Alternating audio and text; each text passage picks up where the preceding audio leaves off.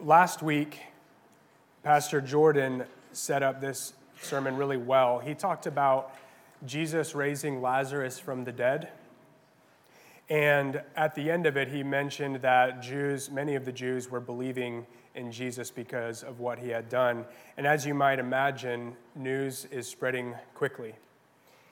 In those days, uh, obviously, news spread face to face. You know, people would be like, "Did you hear what Jesus did? He raised his friend Lazarus from the dead." And so this, this is a week later, and it's happening kind of in the perfect amount of time, right? Because by this time, probably everyone in the city has heard what's gone on. And there have been a few days of people just expecting, uh, expecting Jesus, because it says in a few, few verses after his text, it says that they knew that he was going to be coming to Jerusalem. And so the Jews, they're starting to pour in because Jesus is their Messiah. And it says, it says that he's going to be there for Passover. And so they're saying, okay, let's go. We're going we're going to welcome our king, our Messiah, into Jerusalem. And that's where we are today. We're going to be looking at Matthew chapter 21, verses 1 through 17. You're welcome to turn there, it'll be on the screen as well. It says this. Now, when they drew near to Jerusalem and came to Bethphage, to the Mount of Olives, then Jesus sent two disciples, saying to them, Go into the village in front of you, and immediately you will find a donkey tied and a colt with her. Untie them and bring them to me. If anyone says anything to you, you shall say, The Lord needs them, and he will send them at once. This took place to fulfill what was spoken by the prophet, saying, Say to the daughter of Zion, Behold, your king is coming to you, humble and mounted on a donkey, on a colt, the foal of a beast of burden. The disciples went and did as Jesus had directed them. They brought the donkey and the colt and put on them their cloaks, and he sat on them. Most of the crowd spread their cloaks on the road, and others cut branches from the trees and spread them on the road. And the crowds that went before him and that followed him were shouting, Hosanna to the Son of David! Blessed is he who comes in the name of the Lord! Hosanna in the highest! And when he entered Jerusalem, the whole city was stirred up, saying, Who is this? And the crowds said, This is the prophet Jesus from Nazareth of Galilee. And Jesus entered the temple and drove out all who sold and bought in the temple. And he overturned the tables of the money changers and the seats of those who sold pigeons. He said to them, It is written, My house shall be called a house of prayer, but you make it a den of robbers. And the blind and the lame came to him in the temple, and he healed them. But when the chief priests and the scribes saw the wonderful things that he did, and the children crying out in the temple, Hosanna to the Son of David, they were indignant. And they said to him, Do you hear what these are saying? And Jesus said to them, Yes. Have you never read, Out of the mouth of infants and nursing babies you have prepared praise? And leaving them, he went out of the city to Bethany and lodged there. Let's pray. Father, we thank you for your word. We thank you for coming to visit us. We thank you that our King has come. Lord, I pray uh, that this morning you would teach us from your word, that you would allow our, our imaginations, our emotions, our minds to be captured and transformed and molded by your scriptures, by the power of your Spirit. Pray that you would be with us prepare our hearts, and again, teach us. In Jesus' name, amen. So imagine the scene. Israel, they've been waiting for thousands of years. Really, if you open up your Bible, ever since Genesis 3, they've been waiting for a Redeemer that the Lord would send to them. So you put yourself there, and there's this massive coronation parade, is what it is. And Jesus is, he's coming and they see him from the city and they're saying to each other, There he is. He's coming. He's here. and they're singing, they're shouting, Hosanna to the Son of David. You might imagine trumpets, golden armor, right? I mean, he's coming to defeat Rome, chariots, soldiers. That's what a coronation parade is. But no, instead, our king rides a foal. So that's our first point today. Our king rides a foal. That's from verses 4 and 5. They bring Jesus the donkeys, the mother and the colt. And verses 4 and 5 say this This took place to fulfill what was spoken by the prophet, saying, Say to the daughter of Zion, Jerusalem, Behold, your king is coming to you, humble and mounted on a donkey, on a colt, the foal of a beast of burden. Now, Zechariah continues on in this passage and he talks about how the Lord is coming to establish his rule on the earth. And it's going to be a peaceful rule. That's what they're waiting for. But there's something weird going on. There's something odd and unexpected here. Remember, this is a coronation parade. This is the King of Kings. The scriptures say that every nation will be put under his feet. He's the most powerful king in human history. And what do you see? What do you imagine? Kings ride chariots, they ride beautiful, powerful horses, and they wear armor, olive leaves, you know, on the crowns. Well, I looked up on the internet um, a picture of one of the rulers of Rome in, uh, on his horse. And this is, this is what you would expect a coronation parade to look like. They, they come in, and crowds are chanting and shouting. You know, they're there to, um, they're there to celebrate victory. It's beautiful. And yet, our Lord, the King of Kings, he comes in on a donkey, but not even a donkey, on a colt. I also looked up a picture of this because it's kind of funny. Um, I mean, my first thought when I looked this up, um, hopefully it was older than that one, because I was thinking, can that even support a man? right? That was my first thought. You're like, how is the Lord going to ride this into a city?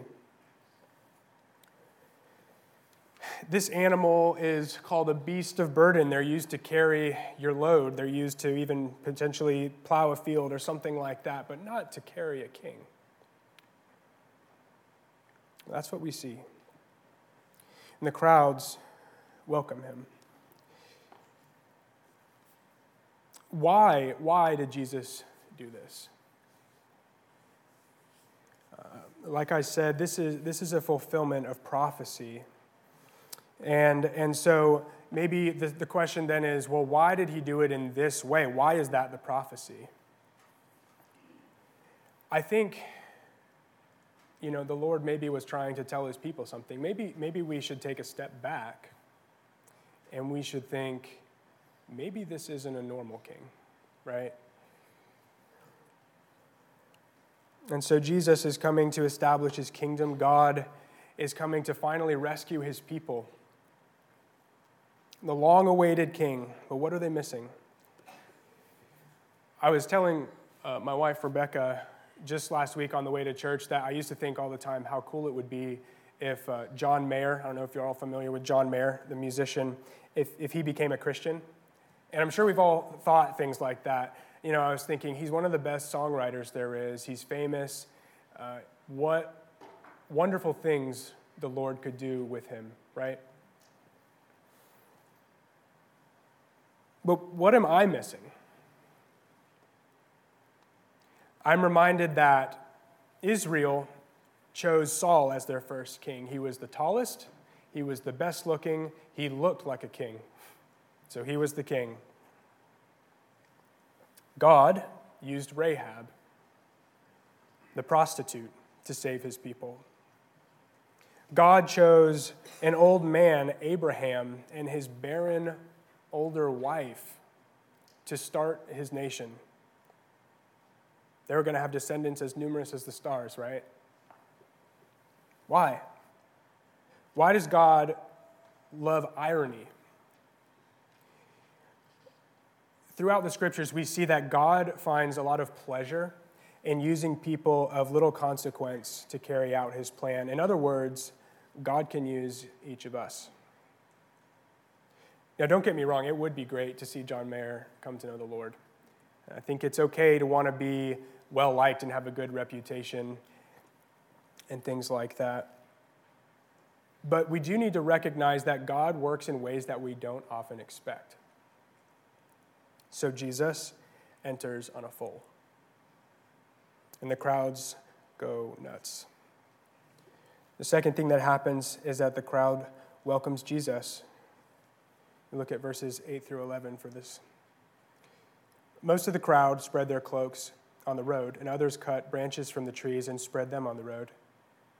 And the crowds that went before him and that followed him were shouting, Hosanna to the Son of David! Blessed is he who comes in the name of the Lord! Hosanna in the highest! And when he entered Jerusalem, the whole city was stirred up, saying, Who is this?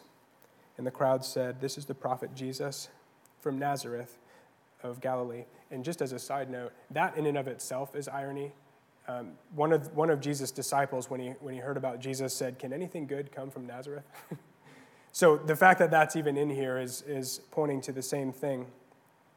So they come out and they're coming to meet Jesus and to usher him into Jerusalem. And this is what you do when a king is coming to uh, be announced as king or announcing a victory. They go out and they meet him and they bring him back into the city. And just because I think it's interesting, I think it's worth noting that in 1 Thessalonians, the same thing actually happens when Jesus comes again. When it says that we will be caught up in the clouds to meet him, I don't know if you know what I'm talking about. That's actually not talking about rapture. It's not us like going up and then going away somewhere. That's this exact same scene happening at the end. We go up, we meet our Lord, and we bring him back to the New Jerusalem. So, for your information. this past week, Josiah and, and Rebecca were teaching the children that Hosanna means, oh, save. And so the crowds are shouting that the, the Lord has come to save us from Rome finally. And so then the picture that we have is that the king is approaching his throne, he's coming into the city, the people are rejoicing, they're on the cusp of victory. So, how do we get from here in just a few days to probably a, a crowd of almost the same makeup chanting a different chant? Crucify him. Crucify him. What happened? Jesus didn't meet their expectations. They wanted a political figure. They wanted Jesus to come in and start a revolution and to defeat Rome right then and right there. And I think that we hear that and we think, oh, you guys, you missed it. I can't believe you thought that, right? I think all of us think that to some degree. And we know, we know that they're ignoring scriptures about the Messiah as a spiritual leader to bring spiritual blessings as well, right? I do fear that sometimes we ignore the scriptures, though, where Jesus is actually described as a political leader. I think because of the you know, separation of church and state and things like that in the air, in the privatization of religion, if you will, we want a clean separation. We want, we want Christianity over here, the God stuff over here, and then over here, we want the way that we run our business. We want politics. We want all of this other stuff, and they're not, they're not going to meet. But the scriptures won't allow it. And so I, I believe that every single policy, every bill that goes before Congress must be thought of in reference to the Word of God. So we see the Jews limiting their Savior and we think they're fools, but we do it too. They've been waiting for thousands of years for God to send their Messiah, but they didn't expect him to be quite so thorough a Savior. And I think there's some subtlety to what's going on here, right? Like they're just excited because Jesus is answering the prophecy. He's here. They're not thinking about the fold, they're not thinking about things like that, so it's subtle. But Jesus is going to make his unexpectedness a lot more explicit. The third thing he does is that he goes in and Jesus reclaims the temple. In verses 12 and 13, it says this Jesus entered the temple and drove out all who sold and bought in the temple. And he overturned the tables of the money changers and the seats of those who sold pigeons. He said to them, It is written, My house shall be called a house of prayer, but you make it a den of robbers. So I think it needs to be asked, like, why, why does he go straight to the temple? You know, his triumphal entry is happening and it's this huge celebration, and Jesus goes in and he upsets the temple. Like, what, what's going on there? Well, the purpose of the outer court in the temple is for the Gentiles who are a part of Israel to be able to go in and pray. They couldn't quite go into the inner courts where the Jews were allowed, but they could still go and they could maybe smell the burnt offerings, for example. They could hear what's going on. They could get a sense of the way that God deals with his people. God designed the outer courts for the Gentiles to get a foretaste of God before the resurrection of Jesus. But instead, that's actually where the Jews had set up their market. I think it would be one thing if maybe they were outside of the temple, right? That's convenient. You need a pigeon, you buy a pigeon. But it was more than that. They were saying, God can't love you. God can only love us. R.C. Sproul wrote that the Jews hoped that the Messiah would cleanse the temple of the Gentiles but Jesus cleansed the temple for the Gentiles. And so, as Jesus is coming in, he's thinking, I'm coming in, and in, in a week, I'm dying to reconcile all people to myself. And he can hear the sheep and the pigeons. The temple is the symbol of Israel. And so this is all hanging over his head as he comes in. So, of course, he goes straight to the temple. Of course, he does that. The prophecy Jesus quotes from is in Isaiah chapter 56, and I think it would be worth reading later if you get a chance. But um, for reference, the title is actually called Salvation for Foreigners. if you can imagine where, where Jesus is going when he quotes from that passage. I want to read a few things, just highlight a couple of things from the passage. Isaiah wrote, wrote this Thus says the Lord, let not the foreigner who has joined himself to the Lord, he's God's, say, The Lord will surely separate me from his people. In other words, don't let him feel left out. Don't let him say that. Welcome him. He goes on, the foreigners who join themselves to the Lord, these I will bring to my holy mountain, that is Jerusalem, Zion, this place. And I will make them joyful in my house of prayer. Their burnt offerings and their sacrifices will be accepted on my altar. For my house shall be called a house of prayer for all peoples. And so Jesus is on the way to the cross. He's on the way to die for all kinds of people, all kinds. And he sees what's happened to the temple, and he is deeply affected and upset at the hoarding of the blessings of God. From the very beginning, when God called Abraham, he said that he's going to bless him so that he would bless the nations. The purpose never changed. And so they hadn't simply forgotten to bless the nations. That's not what's going on here. They were gritting their teeth and they were saying, No, you cannot know our God. You can't know God. I think it, it brings us to tears, or it ought to, when we see what they're doing, when we get an understanding of what's going on It's painful. However, are there people that we think don't deserve to know God? Are there people that we kind of want to pay for their own sins? And I think when I say that, most of us, we're like, whoa, no way, that's crazy. You know, I want everybody to know God. But I have felt indignant along with the Pharisees.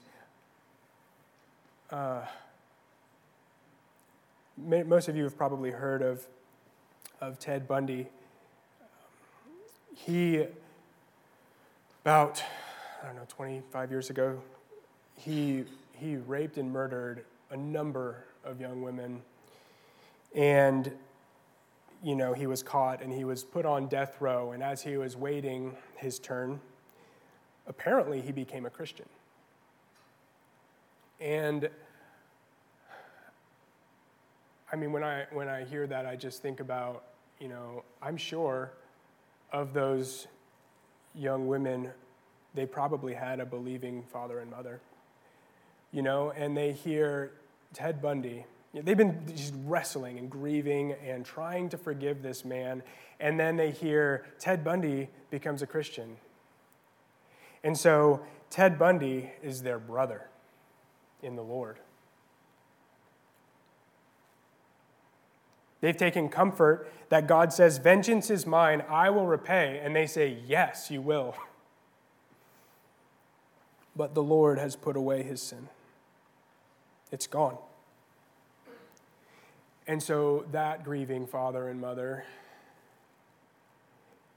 they will stand beside Ted Bundy and they'll say, Hosanna, blessed is he who comes in the name of the Lord. They'll worship the Lord together. I think on the one hand, we say, you know, praise God. God can save anyone. And on the other hand, I think we maybe squirm. And if we're not careful, we're doing exactly the same thing that the Jews have done. We, like the Pharisees, see the wonderful things that he did. In verse 15, it says that. And we, like the Pharisees, are indignant. And what's happening here is that I think that we are overestimating our own deservedness. We think we're better than we are. We think we get grace, but that guy doesn't.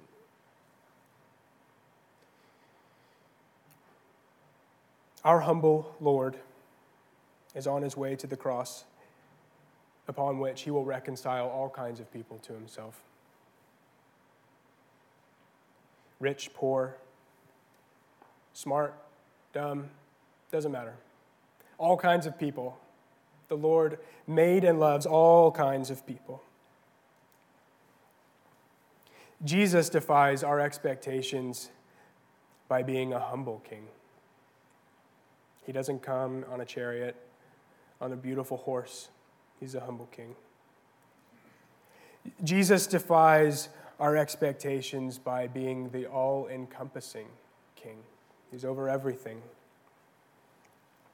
And he often defies our expectations by saving the most wicked, the most weak, the least intelligent, those whom we would deem the least worthy. So, brothers and sisters, this week, let us meditate on how our humble Savior challenges our pride.